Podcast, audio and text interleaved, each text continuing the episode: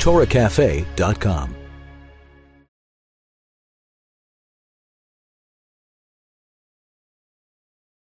It's really important to have a, a compass in our marriage. And um, it's important to have a guideline in our marriage, especially today's day and age. The whole institution of marriage is being shooken up to its very core. We're not really sure anymore what marriage is about. And so that's why uh, we've come up with this class. Goldie and I have, have been teaching uh, young couples for many years. Every year we have a chassan kala class. We usually have about 10 brides and grooms that, that come and study with us. And uh, we were teaching it to the brides and grooms, and then we realized that the brides and grooms is only the beginning. That really, it's, it's important. It's, it's almost like a continuous education you have to have. And um, it's not enough that you just, you know, driving, you need to have a license for it. Marriage, people just get married without any classes, without learning about it, without studying anything. So we based this class on some of the ancient uh, teachings of the Torah, some of the most beautiful teachings. Uh, one of the greatest wise people that we of all times was King Solomon, and King Solomon wrote many books. And one of his famous books was anyone know any name of the books of King Solomon? Proverbs. Book of Proverbs. What else? Song of. Song of Songs. So that's what we're going to focus on. Song of Songs is a an allegory. It's a it's, it's an example of the relationship of God and the Jewish people as it is with a husband and wife. And so King Solomon speaks about a husband and wife in not one expression, but he uses in this book seven different expressions to express and to describe the relationship. And so we're going to go through all seven, and hopefully each one of these seven you will see. Each one is a, a, a powerful tool that we can all use in our marriage. And we're going to start with um, the, the, all the different terms. So the first one we start off with, if you have, have the handout, you give a look. It's on the back. Uh, yeah? So the first one is kalosi. What did the word kalos, kalosi or kalati, if you use the Hebrew uh, expression, um, the Sephardic expression? What does kalati mean? Anyone? Kalati, oh, it says it, my bride. Very good. Excellent. So we start off with my bride. And my bride's going to say something about. Uh, Okay. So, actually, I was coming back from uh, Ukraine two summers ago, and I was sitting next to a young Russian um, woman, not Jewish, and I was opening up my Tehillim, and she looked over my shoulder. You know, 13 hour trip, obviously. She had to sneak in a little bit and says, Oh, what are you reading? Told her it's Psalms, it's uh, King David. And she says, Oh, you're Jewish. We got to talking, and she goes, What do you do? I say, oh, I'm a Rebbitzin, a Rebbitzin, a rabbi's wife. Go through the whole thing. 12 more hours to talk, so there's no rush. And she says to me, mm, what, what, is, what does a Rebbitzin do? And I explained to her that we do a lot of counseling, we do a lot of parenting, we help our community. She goes, You know, that's why I've been so alienated, alienated from my church. She says, We have a priest. How does he know how to relate to us as women, as mothers, as husbands, as parents? What does he know? She says, I, I don't even walk into the church anymore. She goes, but it makes so much sense. It's so clear that in your religion, the leaders are there. We have the diaper problems. We have the same issues with opening, closing windows because our husbands want the air conditioning and we want the heat. We all go through the same thing. We get it. We understand. And the funniest thing happened a couple of years ago when we were in Florida. We went to a sister-in-law's bar mitzvah. And it was the day before we were leaving I'm sorry, Denise, if you heard the story a few times. And we were leaving the next morning back to freezing Toronto. And I said to my husband, let's just sit by the water for another hour, you know, enjoy the sunshine, the beautiful weather, the palm trees. And um, as we're sitting there, just the peace and quiet by the water, this very interesting fellow shows up with a whole can of, a whole uh, suitcase full of beer and a carton of cigarettes and I'm trying to say my Tehillim. My husband's saying a little bit of his Chumash. We're enjoying the relaxing, the sun. And he sits down right near us and begins his marathon of drinking and smoking and drinking and smoking and smoking. And I'm thinking, you know, I have an hour left in Florida. I don't want to be stared at and to be, you know, viewed as an oddity. Finish your beer and go. And he does. He finishes beer, but he doesn't go. he comes and sits down right next to us. And he looks at my husband, and he looks at me, and he looks at my husband, and he says, Hey, so I'm Jim. Like, I'm a tree hugging kind of guy. What are you? My husband says, Well, I'm Abraham. Um, I'm a rabbi. You're rabbis. What does a rabbi do? My husband tells me, you know, rabbi, we lead a congregation, we help our community, we try to give direction, connection to God. And I'm sitting there with my tichel. He looks at me and goes, Hmm, so you must be the nun. and I gave him a look. I said, uh uh In Judaism, there are no nuns. I can, t- I can tell you for a fact that I'm not married to a nun. but, there's, but there's none like her. So, the first thing we want to talk about is why did God actually institute in relationship that there is that aspect of marriage, of intimacy, of bride and groom, of romance, of love? And why did we choose to take from King Solomon the first attribute of kaloti, of being a bride? What aspect of bride and a groom, for that matter, is there that is so crucial in keeping a marriage thriving and surviving and growing? You know, one of the, one of the things that we, uh, we speak about, especially to the brides and grooms, um, one of the things we speak about, to the, especially to the brides and grooms, is about um, uh, the laws of Taras HaMishpach, the laws of family purity. And we speak to them about keeping the honeymoon alive. That in a marriage, it's not good that you just get married, you're excited when you get married the first year, second year.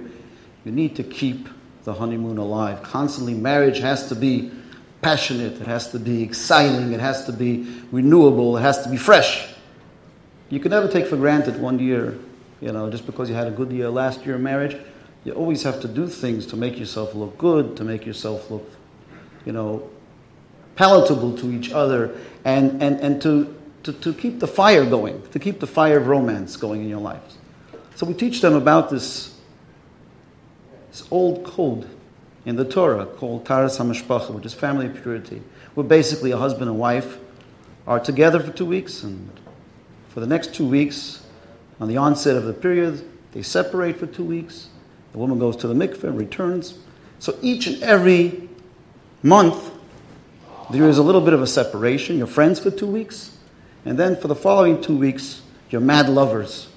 You're, you're, you're totally, totally uh, um, excited with, with the romantic side of marriage. So this is, this is sort of the balance that comes into marriage. So we had this one girl that was in the class, and she looked very cynical about it the whole time. She's sitting there making faces. You know, we get this a lot of times. Uh, you know, just people like, like they're told, you know, go to the Rabbi and Rebbitzin's class, but you know, don't listen to everything they tell you.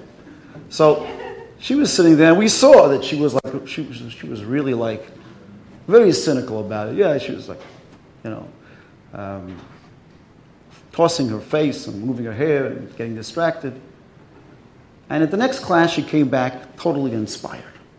And so we asked her, we said, What is it? What, what suddenly changed? Why last week you were so cynical about the things we said, and this week you, she says, My husband, My, boy, my boyfriend. my boyfriend, my future husband, my fiance, my fiance, Now, she was a, she was a bride. My fiance, he was, he's a tremendous thinker, and he's a psychiatrist And one of the top um, psychiatric uh, places in Toronto. One of the great, one of the, one of the big minds in Toronto. And I came back to my, my, hus- my future husband that day, and he asked me, no, what did you learn? And I told him this whole thing, and she says, you won't believe what I heard. I heard this like wild idea. I'm sure you'll think it's crazy. We learned something about called family purity, that a woman, based on her cycle, every, every month separates from her husband, and there's no intimacy, there's no touching, for two weeks. And then the next two weeks, after the woman goes to the mikveh, she returns, and they start the relationship all again. Two weeks on, two weeks off.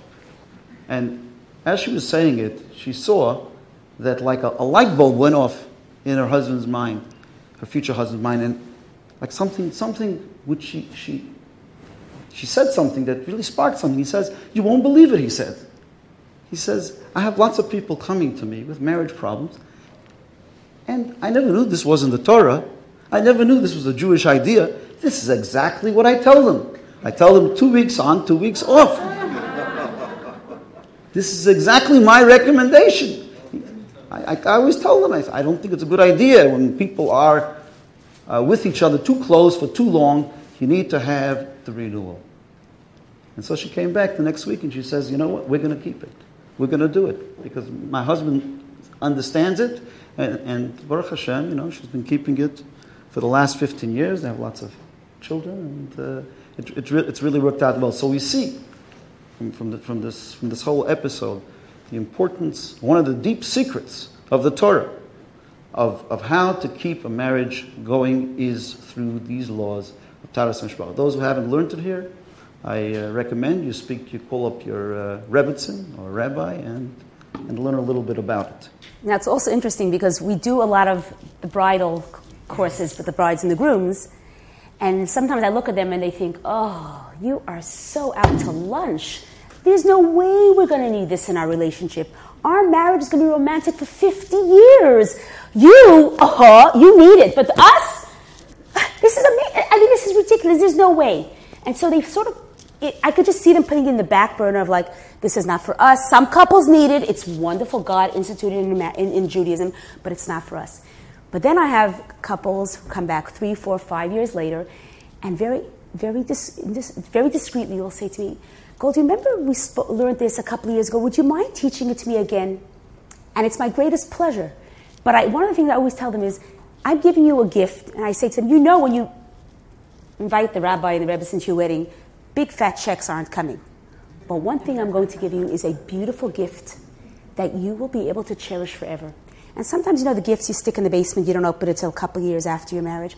I said, you cherish this gift and make sure you open it because this is one tip that we will give you that will save your marriage from being okay to being super. And of course, every marriage, as you go through, has all the ups and downs, and there's always there are many interactions that come up in a relationship that have to be worked out, etc. But the number one th- thing I believe that really works in a marriage is that attribute of, as my husband said, the two weeks on, the two weeks off. The wife or the husband becomes that forbidden fruit. It's the other woman that you can't have is your wife. And that desire, the God who created us, the God that created human nature, knows. He knows that we need that that I, I want what I can't have. That's human nature. So God said, hey, don't worry. I'll place that right in the relationship. What you want, you won't be able to have for two weeks. And Hashem is so brilliant the way He orchestrated that, that still gives you the two weeks, the 18 days, or whatever the cycle is to be together. And as soon as woman, the woman has her, her period, at that point they separate. And so the laws of Tarat Mishpacha fall into place. And we're not going to elaborate on it today. This is something that you have to learn. It's a few weeks of learning. It's very detailed classes of laws, but it's something very much worth looking into. And not after a couple gets married and says, oh, we'll look into this in 10 years. We begin this now so that we never have to get to that stage where, oh, I think we better look into that mitzvah again. Oh, what's wrong with me? We don't want to get to that part. We want to pre understand what will make our marriage stay on the high. So we move on now to the next one achosi, achoti. Anyone know what that word means? My sister. Now that's, that's sort of an odd sort of a description of marriage. Um, you know, we're, we're, it's not customary to marry a sister. Why would King Solomon describe the relationship of the marriage, you know, marriage of the Jewish people and God as a relationship of a a familiar relationship, a, a sibling relationship, a sister. Any thoughts on that? Protector? I don't know. Protector. Anything else? Anybody else? Natural. Natural. Day-to-day interactions. Day to day interactions? Okay. Yeah? You feel you have a closeness to your sister, but she's not something, someone that you're intimate with. You can express and share a lot of feelings, become very close with her in a friendship relationship, but not be intimate. Okay. ahead. Good, good. Chesed, yeah. Chesed, how? Sisters, chesed, yeah. Yeah. yeah.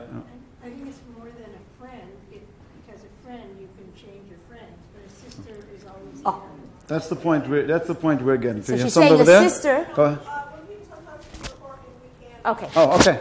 Okay, so we're going to try to talk up a Okay, little so- louder. no, the, the crowd. Of the crown. Oh, okay. Ah. Okay, so the sister, you said you can't get rid of a sister. Sometimes you can get rid of a friend. But a sister is your blood, It's non-negotiable. non negotiable. And I think that's what King Solomon, I, who was referring to when he talks about this non disposable. You don't get rid of a brother and sister. And though we hear from families who actually do, it is a very unlikely and it's not of a natural occurrence to get rid of a sibling. A sibling is ours, and children are, are ours. You know, when my Zalmi was born, and our Zalmi, who's eight years old, was born with Down syndrome, it wasn't like my husband and I looked at each other and said, All right, we're going to give Zalmi a year, we're going to throw him into therapy, and if he can walk and talk at one year's, we'll keep him. Zalmi was non negotiable. Zalmi is non disposable. Zalmi is family, and he's with us for life.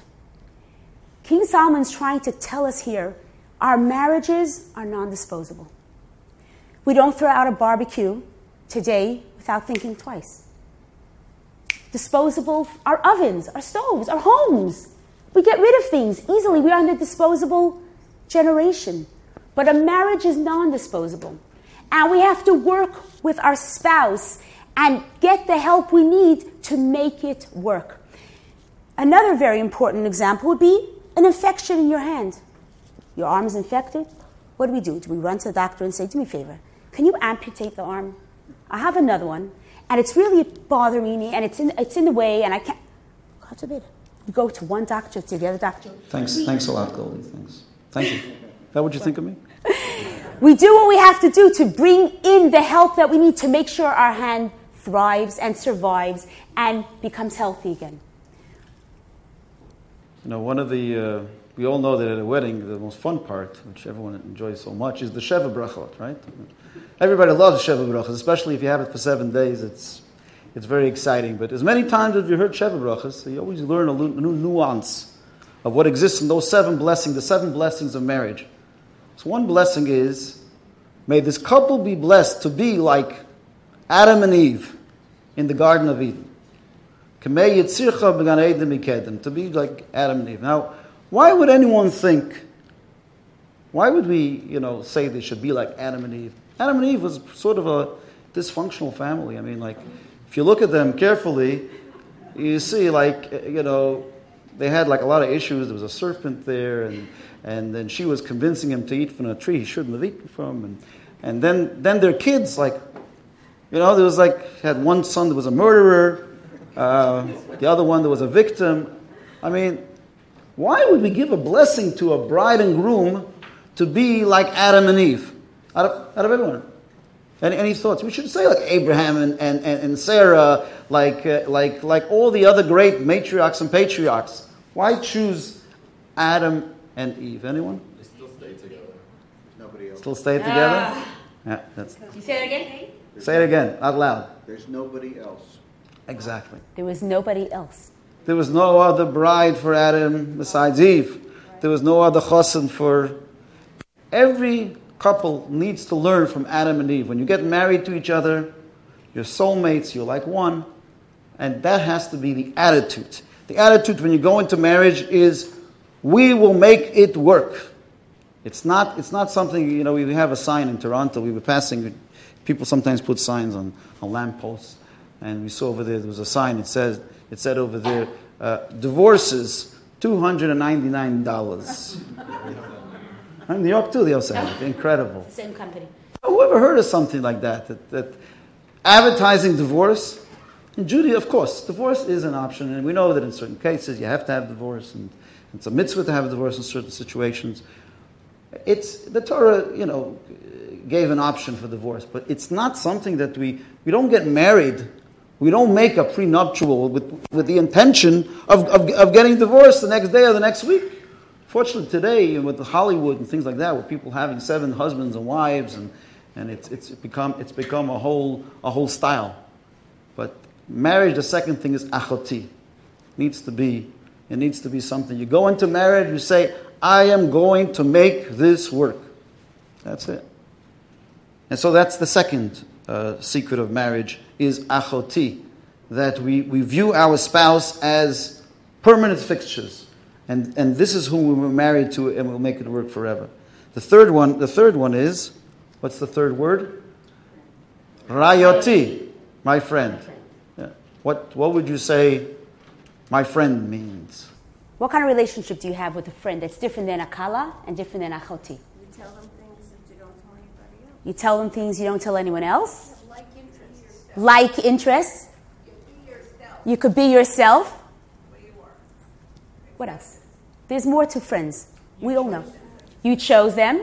I have just, I'm sorry, just a little objection to the idea of my friend, although of course I'm not objecting to confoundment. Mm-hmm. But often in marriage, a woman, I believe it because I'm a woman and I can't speak for men, thinks she's getting a shopping partner, somebody to go to the different things that she likes, et cetera, et cetera. And I've learned over our wonderful years of marriage that, and it took a long time for me to learn it, that my husband is not going to be like my girlfriend. But all girlfriends don't have the same life either.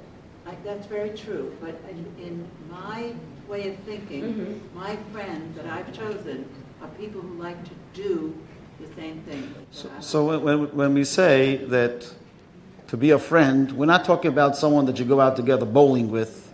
That's not, that's not the, the, the intention, or boating, or, I mean, that's important too. It's important to do things together.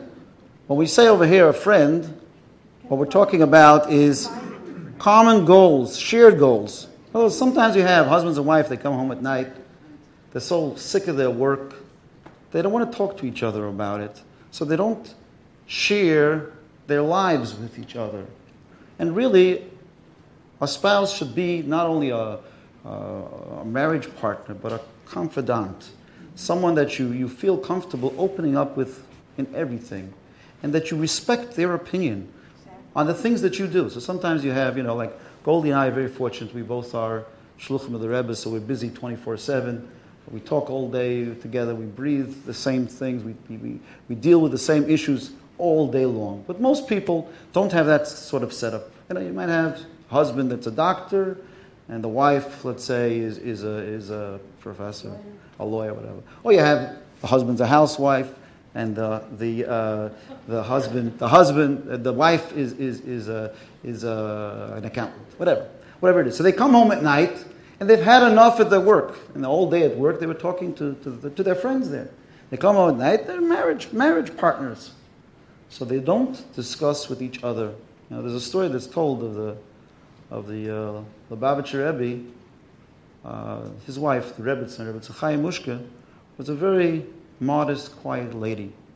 She didn't really show herself in public much. But those that knew what went on behind the scenes knew that at night, the Rebbe used to come home sometimes 3, 4 in the morning. Rebbetzin was up.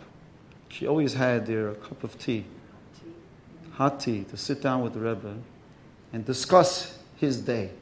And he would discuss her day. And they would transfer ideas and give each other ideas about the things that were important in their life. So they, they maybe didn't spend so much time throughout the day together, but at night, they spent a few minutes, not just as kalati, not just achoti, but as rayoti, as a close friend, close friend. And, and uh, I think there's another very important aspect as well uh, with a friend. And those of us who have good friends, we'll go out with for a coffee or go on a vacation with, we know that with our friends, we're quite careful with the terms we use when we talk to them. Because if we criticize them too long, you know what, honey? They're going to find another friend. They really are going to find, because there's a lot of other girls out there who are looking for friends and a lot of other men who need friends. They're not going to handle and they're not going to accept too much of your kvetching and criticizing. So we have to view our spouse in the same way. How do we package when I want to tell my husband about a suit he bought, and I might want to say to him, I'm not crazy of how the suit looks, right? I could t- I'll tell a friend, you know, okay, you got a new suit, I like it, but you know, I think a different color would look better, and maybe a bigger size or a small size, you might want to tell. I'd be so careful of how I would tell my friend how. But the husband, oh, that suit, you're wearing that suit again. How could you put on such a suit? I'm not going anywhere with someone if you wear a suit. Why is that with a friend, we're so careful, we watch our words, and we're so respectful, and with our spouse, we just say it as it is? Sometimes we're nicer to our friends than we are to our spouse or our family. Yes, it's exactly it, yes. Yes. Uh, it's so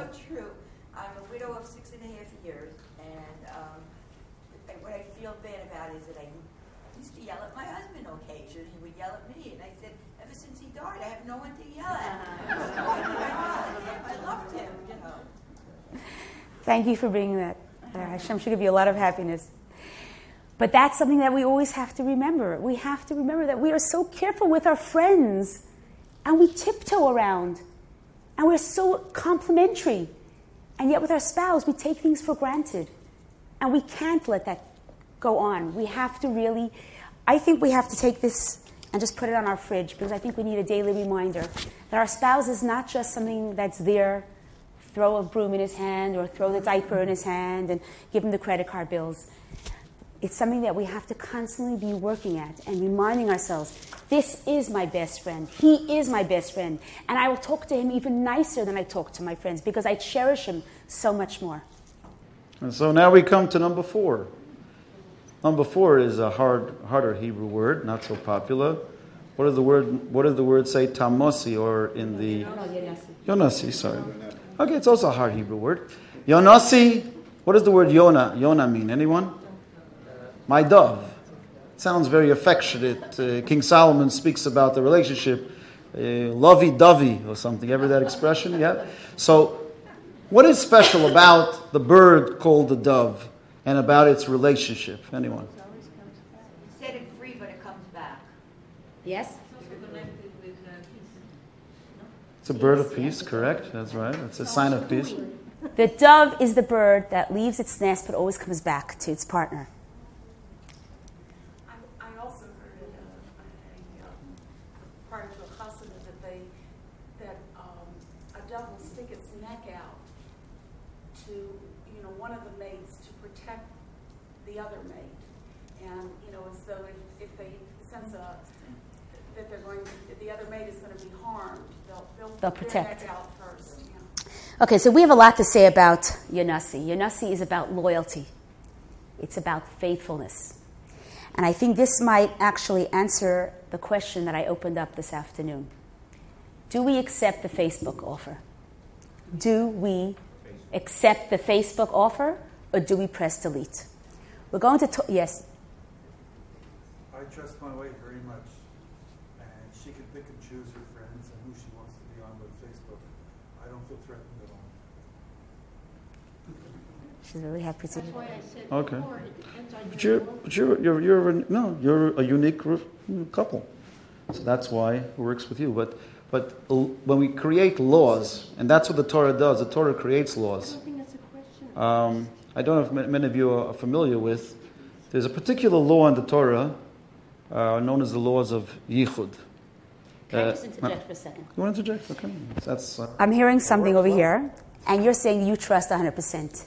The beauty about Judaism is not what I feel is appropriate, is what goes. The beauty of Judaism is that there is guidelines and there is halacha. And halacha determines our choices. And so, even if we trust implicitly our spouse, there are guidelines in halacha that will tell us how we have to behave. Can I go out with my ex-boyfriend for coffee? Can we go out? Can we? Can I go with my business partner? And I'm not talking about myself. I, my business partner is right here. But can I go out with on, with a with my colleague on a, a, a business assignment where it's just me and a male, and my husband trusts me? My husband can trust me as much as he'd like. But Torah has something to say. And as a Jew, we are obligated to see what does Torah say about this business arrangement? What does Torah say about this trip I'm about to take? It can't just be something that solely rests on my decision. We have to see what does the Torah say. And so I refer No, back to you. It's, it's objective, not subjective. So, one of the good things about following a, a halachic code uh, is that you could always blame it on the halacha. It's not, it's not like, like if for two weeks, what we mentioned before, of, of being friends as opposed to being, let's say, lovers, um, in those two weeks, in, in, a, in a secular setup where there is no code, where you don't want to be with each other. You want some of your own space. That's selfish. Because, what do you mean? We should be together 24 7. We, we got married. But when the Torah imposes that rule, it becomes, it's, it's not me, honey. It's, it's the law. And the same thing applies to the laws of um, modesty. The same thing applies also to the laws of, of yichud in the workplace. And I was just touching on it a little bit earlier. There is a Jewish, Jewish law known as yichud, that a man and a woman should not be alone uh, in a room, uh, whether it's, uh, obviously, unless it's a husband and wife, um, un- or a father and, and, and, uh, and a, ch- a daughter, and vice versa. Should never be alone uh, in, in, a, in a room, uh, in the workplace, etc. So, you know, a lot of a lot of affairs have started that way. Every, every affair has started with one of those intimate moments. Now, it doesn't mean that every couple that's going to be together alone in a room, something's going to happen. But today, even the, the, the medical field have rules that a gynecologist have to keep, has to keep the door open, or there has to be someone else there that can walk in, or a nurse has to be right, or a nurse has to be there. So we see you need to create sometimes laws which protect these things, and the Torah has a whole group of laws, which again, if you have some opportunity to read it, the laws of Yichud, it seems a little bit strict. But, but really, uh, we're not talking about, you know, of course, there are some very honest, integral people that you can put them uh, all alone on an island with somebody and they'll be okay. But laws are made for average people, and, and they're made straight across the board. So there's no suspicion and there's no, there's no anything going on. And, and this is an important idea to, to comprehend. Therefore, when we talk about halacha, now, I don't know if the laws of Yichud apply to Facebook. You know, that still has to be uh, developed, all those thoughts. But, but unfortunately, I could tell you something that in our community, um, I've had many divorces that have come as a result of Facebook and emails, um, texting, where one spouse left the computer open and the other one walked in, and that was the end of the marriage. Um, but it's not just that. Uh, it's the time they spend on the iPad or the texting and the, mm-hmm. the Facebook that's taking away from the whole family. Right, right. They get involved, so involved. They got 5,000 friends that they got to keep up with. Yeah. Take, to, takes away time from the marriage, too. Yeah, that's so true. But there is, there is this concept of, of, of yichud, which is not to be alone with someone in a room. Now, maybe when you're on the computer, that's also today a modern form of being alone with someone in a very intimate way. And today, we, we, we know that that is a form of, it's almost a form of intimacy. So perhaps the laws of Yichud should be expanded to those laws. No, I was just saying, I'm, I'm not married yet, but I'm saying in terms of the trust thing, which I think is very nice, and I would trust my husband, but I also wouldn't want him to make that decision to opt to go out with an ex-girlfriend or choose. Like I'm hoping he would make that choice to delete versus to accept, because ultimately it might be a Facebook friendship, but, but there is a concept of friendship in that matter. And once you've reached the point of beyond friends, you can't go back. So I think just to say, oh, well, it's my ex-girlfriend, I'm just seeing what she's doing now, what she's up to. I think you know you can't revert back to that once you've been in a like, further relationship with someone. That's why they call it an ex. I once heard Rabbi Manis Friedman say something that stuck with me so much. Louder, louder. Can't hear. Oh, loud. I thought, the, I thought I'm the only one who can't hear. Rabbi Manis Friedman once said something at the retreat that I will never forget. It was so astounding to me and so simple. Told a story about told a story about a boy, about a boy and a girl who were going away on a camping trip and they were going to sleep together in the same sleeping bag as other couple.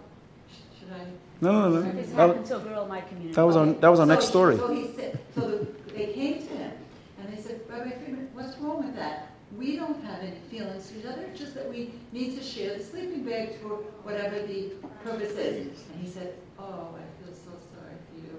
I feel so sorry for you that you think that you can get into that sleeping bag together and you're not going to have feelings. That is not the way Hashem created us. So you want to elaborate, whatever. I just struck me as such a profound thing. It's, it's amazing that you brought that up. I did not realize Manis Friedman told this story because um, this happened a couple of weeks ago. We brought out a guest speaker to our community, and one of the moms came to me the next morning. She goes, Oh, I can't believe I missed hearing so and so. I said, Really? How do you know him? She goes, oh, he, before he was religious, he was my husband's, my brother's best friend. I said, oh, that's so nice. She goes, not only that, we used to go camping together, and me and him would share a sleeping bag. I said, Robin, you shared a sleeping bag with an 18 year old boy and you're 16 years old? She goes, Goldie, what's the big deal? I said, What's the big deal? And here I am trying to run a preschool, and I'm catching the mother in the hallway, and she doesn't know what's the big deal. I said, The big deal is that when you're 16 and you're sleeping with a boy in a sleeping bag at 18, there should be feelings. There sh- you shouldn't be able to sleep. I said, That's not healthy. That's not normal. That's why couples are running to sex therapists because their, their, their thrill, their, their love, their romance, their intimacy has been squelched. It's been, it's been dead. We are desperate now. Our, our, our, generation is looking for things. We're running to adult toy stores to find things to keep our marriage thriving and growing and active and excited. We have to run to the most exotic resorts because it's not happening in a relationship. God's in Himmel. But not all men and women are physically attracted to Right. However, right. However, but we don't, but that's the point. But if we allow 16 and 18 year old boys at, at, at, a young age to squelch that. If this is just my boy, my friend, my brother's friend, there's nothing, you're, you're curbing an appetite that is not natural and it might eventually, listen, we have, I've gone through so many young couples that I've been counseling. I've, I've just uh, taught a, a bride who tells me, we're getting married, but you don't have to bother teaching me the laws because we're not going to be sexually involved. This is not a sexual relationship. So you could just tell, tell me the laws before I go to mikvah. I don't need the rest. It's an agreement we made. Brother and sister?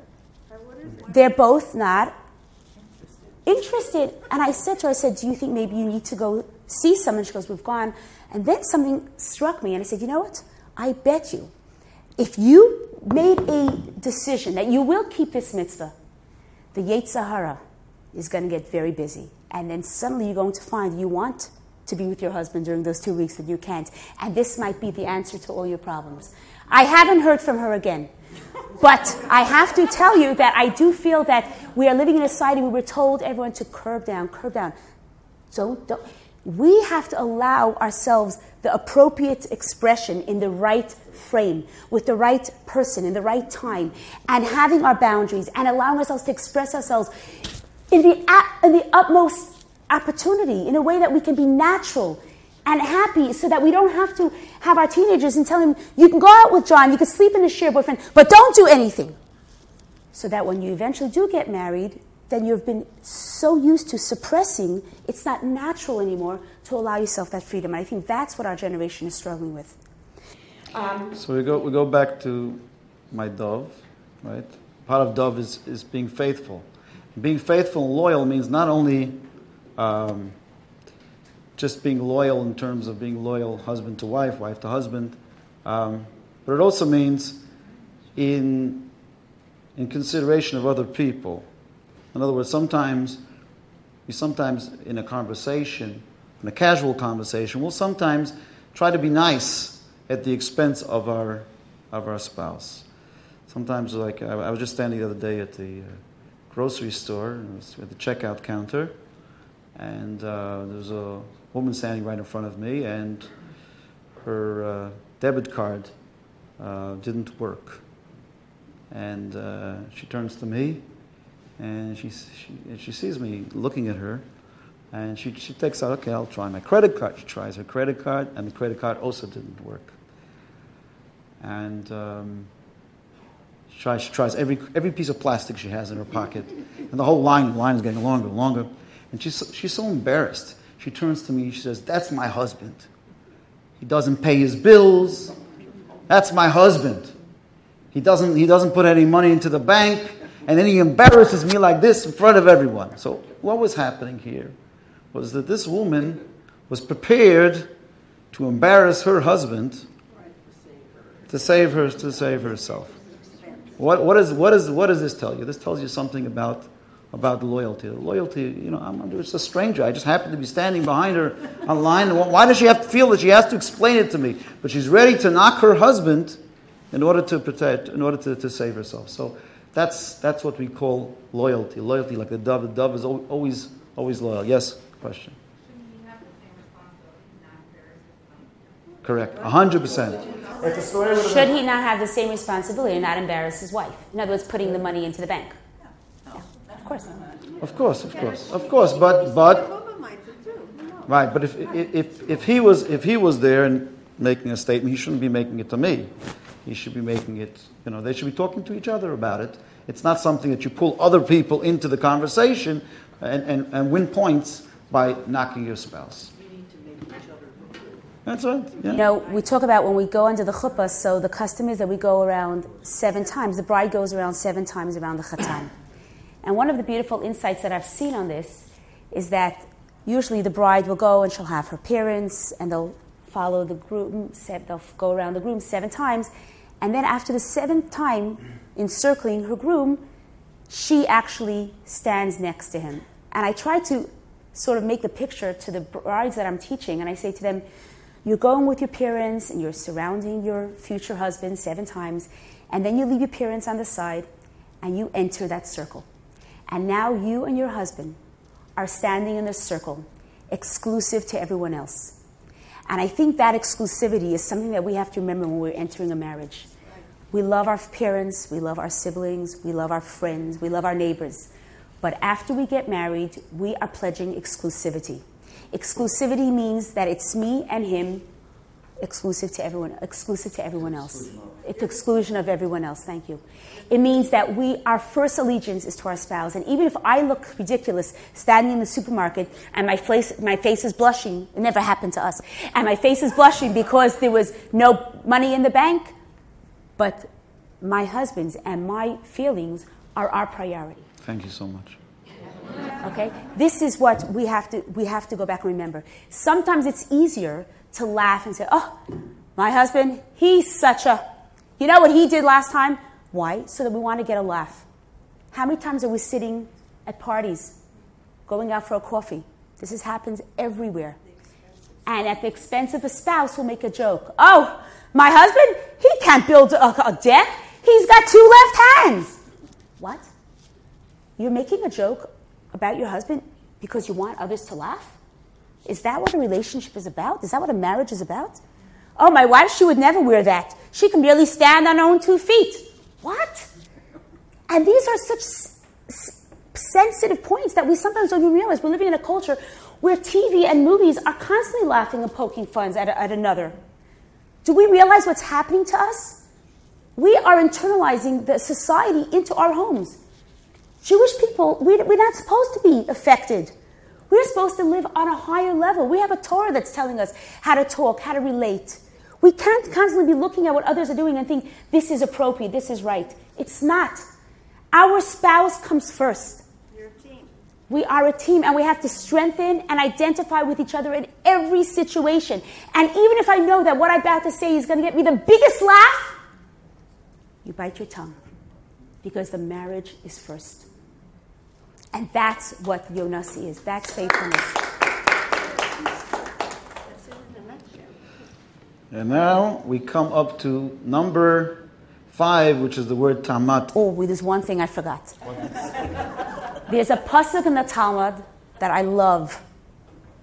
And it took me about three years to get it straight. Ten more minutes.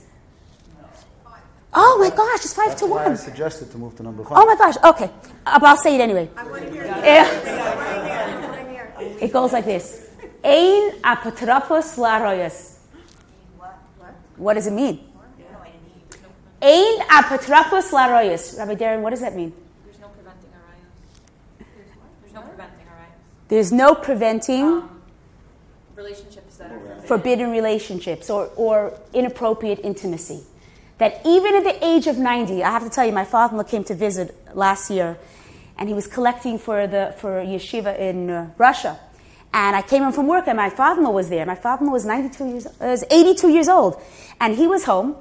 And Yichud tells me, I'm not allowed to be in the same house alone if my father in law is there. But my father in law was 82 years old. but the laws of Yichud still stand. And so I had to make, put, put down some lunch for my father-in-law and leave. And my, the women in my class, when I was talking, they said, "But Goldie, he's an old man." We don't put ourselves in a situation that might lead us chas v'shalom, even if we never would. But if a Torah puts a guideline and tells us this is inappropriate, we don't question, we don't challenge. We have a little bit of humility and say, God knows best. Okay, sorry, let's finish up. Five more minutes. Yeah, uh, yeah, yeah, you could do that. Okay, you're fussy. Contact a competent rabbi for the particular laws. Yeah. Uh, number five, tamati. What, what does the word tamati mean? Tamasi, my perfection. This is my perfection. Perfect, perfect spouse. The perfect of everything. So we say uh, the word tamasi also means, comes from the word tu'umati. Uh, the Talmud tells us tu'umati means my twin. And that husband and wife are, as we say, soulmates. You know, Adam and Eve, we mentioned before about Adam and Eve.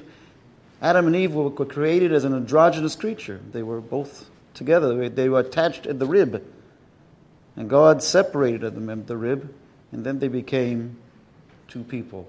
The same way that it happened on a physical level, it also happened on a spiritual level. Adam and Eve were one soul, and God separated their soul at the, at, at the rib. And then God told them, Yes, you separate, but now, now you shall come back and be one flesh. And so it is with every marriage. The person you meet is your bashert, is your soulmate, and the, the two are like puzzle pieces that belong to each other. They're like twins in the womb. They are made for each other and are there for each other and are perfect for each other. Now, how they're perfect for each other can be sometimes in different ways.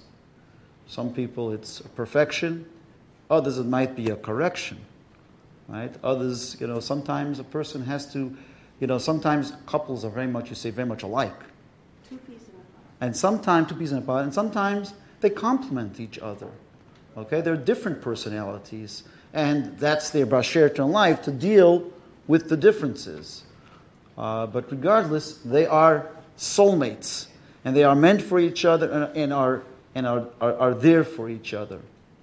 And uh, that's what the Talmud writes that 40 days before a child is born, there's a voice that's called out from heaven and says, The son of such and such will marry the daughter of such and such. This is what we call the concept of Bashert. Exactly, Bashert. And why is Bashert? Why is Bashert so important? Why is the concept Bashert? Because we know that there are three partners in marriage there is God, there's the husband and the wife, three partners. Now, it's a sort of a Jewish trinity, if you can call it that. Right? You have three partners in a marriage, but that's sort of like you think about it. Like, why would you want another partner in marriage? Why? Sort of intrusive to have a third partner in marriage. One of the most beautiful ceremonies under the chuppah, and a lot of a lot of uh, a lot of times women tell me that they're a little bit offended by the chuppah, because uh, you know in many secular places they have a a um, a ring ceremony where they swap rings. The, the, the, groom gives the bride a ring and the bride gives the groom a ring. And in the very traditional Orthodox marriage, the way it was going way back, there's only one way. The husband places the ring on the, on the bride's finger. But I always explain that really there is a lot of symbolism that goes on under the chuppah. And really, while the groom gives one ring to the bride, the bride really gives seven rings to the groom under the chuppah, and that is when she walks around seven times. Seven times. So she also is symbolically giving her circle of life, her soul, infusing it into the marriage. So the Rebbe once explained that there are three partners in marriage, and each one plays a role in the marriage. The bride infuses her soul into the marriage by going seven times around her groom. The groom infuses his soul, his circle of life, his ring, by giving the bride the golden ring under the chuppah. And the third partner, which is Hashem, is symbolized by another ring that's in the chuppah, a circular. What's, what else is circular in the chuppah? Is the canopy over the chassan and kala, which that is the chuppah. And that is symbolic, again, of God, the third partner, fusing into marriage. And why is that, why is that so important that there's a third partner in marriage? And here comes an important, very important thing. When we walk into a house, we give a look at the door, and what do we see? We see a mezuzah. Which, how does, how is a mezuzah stationed on the door? Is it, is it vertical or horizontal? Yes. It's on an angle. In most places, in Ashkenazi places, Sephardic actually put it. But I'm going to go with the, with the, with the Ashkenazi custom, and that is to put it on an angle. Now, why an angle? Why is a mezuzah an angle? Why isn't it one way or the other? And the answer is that the great rabbis had a great debate in the Talmud. And some said they should put the, have the mezuzah vertical, and others said it should be horizontal. So what did the great rabbis come up with? They said, you're both right. You're both right. And what did they do? They placed the mezuzah on an angle. And this is, this is extremely important that the moment we walk into the house, a husband or a wife walk through that door, they remind themselves of the great compromise, of the great humility of the rabbis, that they were able to come to a, an agreement, a compromise in their marriage by not each one could have walked down and says, I'm right. And the other one goes, um, I want it horizontal, I want it vertical. No. Rabbi said, you have to have compromise. And that is what the third partner in marriage represents. That most of the problem in many marriages today is that people say it's my way or the highway. And it shouldn't be that way. It has to be a joint, a joint thing. And there's a third component of marriage, which that is represented by the mezuzah, is that when you walk through that door and you kiss the mezuzah, you say to yourself, if the great rabbis could have found a way to work out their differences, the great spouses in this home can also work out their differences. And that only comes through the belief that there is something greater than the two of us, and that is Hashem. And that is the way that we, we come to compromise. That's a great way to Go ahead. And now we come to the final thing because the. Re- two more. Two more. Oh my gosh. What have we got? So we have yofasi, which is my beauty. And there are two points that I want to, we wanted to bring up about the, the beauty. First of all, there's, of course, we know the custom of Rachel and Leah, right? We have, when we have a badekin before the wedding, the beautiful custom of covering the kala. So the question is, oh, you're Rachel. So the question is, why does the groom cover the bride? We know that the whole tradition comes because Leah was the woman that was brought in. She was the bride that was given to Jacob, even though he thought he was getting Rachel. So today, we sort of have this tradition that if we want to double check, make sure the groom is getting the right wife, we check and we cover her. But in reality, there's a lot more of a deeper understanding and meaning to the covering of the Badekin. When a groom comes, how many of us have sat by weddings and we see the most beautiful bride? And then the chassan comes, the groom, and he's so handsome. You look at this couple and you see such beauty. And yet, Baruch Hashem, we age, right? Thank God we age. What's the alternative, right? So Baruch Hashem, we age. And the chassan, the groom, comes to the bride and he looks at her and he says, You are beautiful. You are radiant. You are shining. But I'm covering this up because I'm not only marrying you for your external beauty, I am marrying you for your inner beauty. And every one of us has that inner beauty. And although as we age, Baruch Hashem, the wrinkles appear, and the extra weight and whatever, all the other blessings we get, which is fine and it's normal and it's healthy and it's the way it should be. But we know that the beauty that we're referring to here is not only the external, it's the internal, looking at what we really marry. The beautiful attributes, the kindness, the sensitivity, all the wonderful things. We're counseling a couple right now who's married almost as long as us, and it's devastating to see how they're struggling with a lot of issues. But one of the things I said to her, I said, let's say her name is Leah. I say, Leah, do you remember when you and your husband got married? Do you remember when you stood under the chuppah? Do you remember the love, the feeling you had for him? Can you feel that once again? Can you get into your heart and, and, and, and reach that moment? Because if you can, then we can go there again. If you can remember why we married before, in the first place, it's not just the external looks. It's not just the, because we were size 2 and now we're size 15. It's the inner depth that we are marrying, and that's what that badekin is showing. But there's one more thing that's even deeper. Before you, before you get to that, I just saw something on a, on a video here uh, with the Lubavitcher Rebbe. Every Sunday, you know, people used to come to the Rebbe and have like a split moment with him. So someone had a little bit chutzpah. They brought to the Rebbe the Miss Israel, uh, the Miss like the Miss America of Israel, and they brought her to the Rebbe, and they brought her up to the Rebbe, and and and, so, and they introduced her as the Miss Israel, you know. So, so the you know the Rebbe didn't uh, miss a beat as he usually did, never did.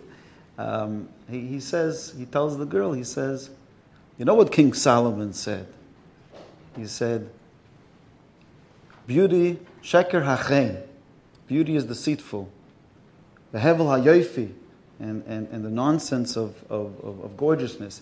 Isha Yirat Hashem he Hitat A God-fearing person, the inner qualities is what counts. He told, he told, he says, I want you to share this with all of your friends. And to tell them that yes, the outer beauty is one level, but the most important thing is the, is the inner qualities. And, and this, is, this I thought was a, was a tremendous thing. Yofi, what's Yofi? Yofi is the inner beauty. Let's just finalize with Dodi. Dodi. Not Dodo, Dodi. Okay, what does Dodi mean? My beloved. My beloved. So what, what does beloved mean? Any quick thoughts on that? What do it mean when you say someone is beloved to you? Cherish. Cherish. Cherish. Cherish. Exactly. Cherish and honor. Um, lifting up the self-esteem of our spouse. Bringing them kavod. Making sure that when they, our spouse walks into the house, they're welcome. You're on the telephone. Even when I love talking to my sis Mayash, but when my husband walks in, Actually, when her husband walks in, she hangs up, I hang up, and we never get to finish a conversation. And the joke is, I'm always like, oh, Mayash, whenever I call you, Yossi walks in. And she says the same thing. We, we, actually, we actually do this class to show that we cherish each other. That's one of the reasons we do it, because we, we listen to each other. We, we, we, someone said that the, the best thing of this class is to watch just how you interact. That's even more important than the actual class itself. So it's about cherishing each other. I think that's an important thing that a husband and wife need to do. We need to do exercises and making sure that there's, there's honor, honor for each other. I watch sometimes my father and mother, uh, you know, sitting by the table, and I see how they, after so many years, they still give each other kavod. They still give each other honor and respect. And I think that is, that is a very important thing. Okay, I'm going to end off with a story of this. Actually, happened two years ago with a young Israeli man that was married about six months and he was drafted into the army. It was a Lebanese when they were attacking Israel north. And unfortunately, a bomb exploded and both of his legs were lost. And he's lying in bed there and he's been married six months. And he calls his wife after he, a couple of days and he says to her, My sweetie, my motek, I want to tell you that I'm giving you full permission to divorce me. Because when you married me, you didn't marry a young man without his legs. And she said to him very clearly, I married you for you, and I didn't marry you for your legs. We wish you hatzlacha in your marriage. May you grow from strength to strength.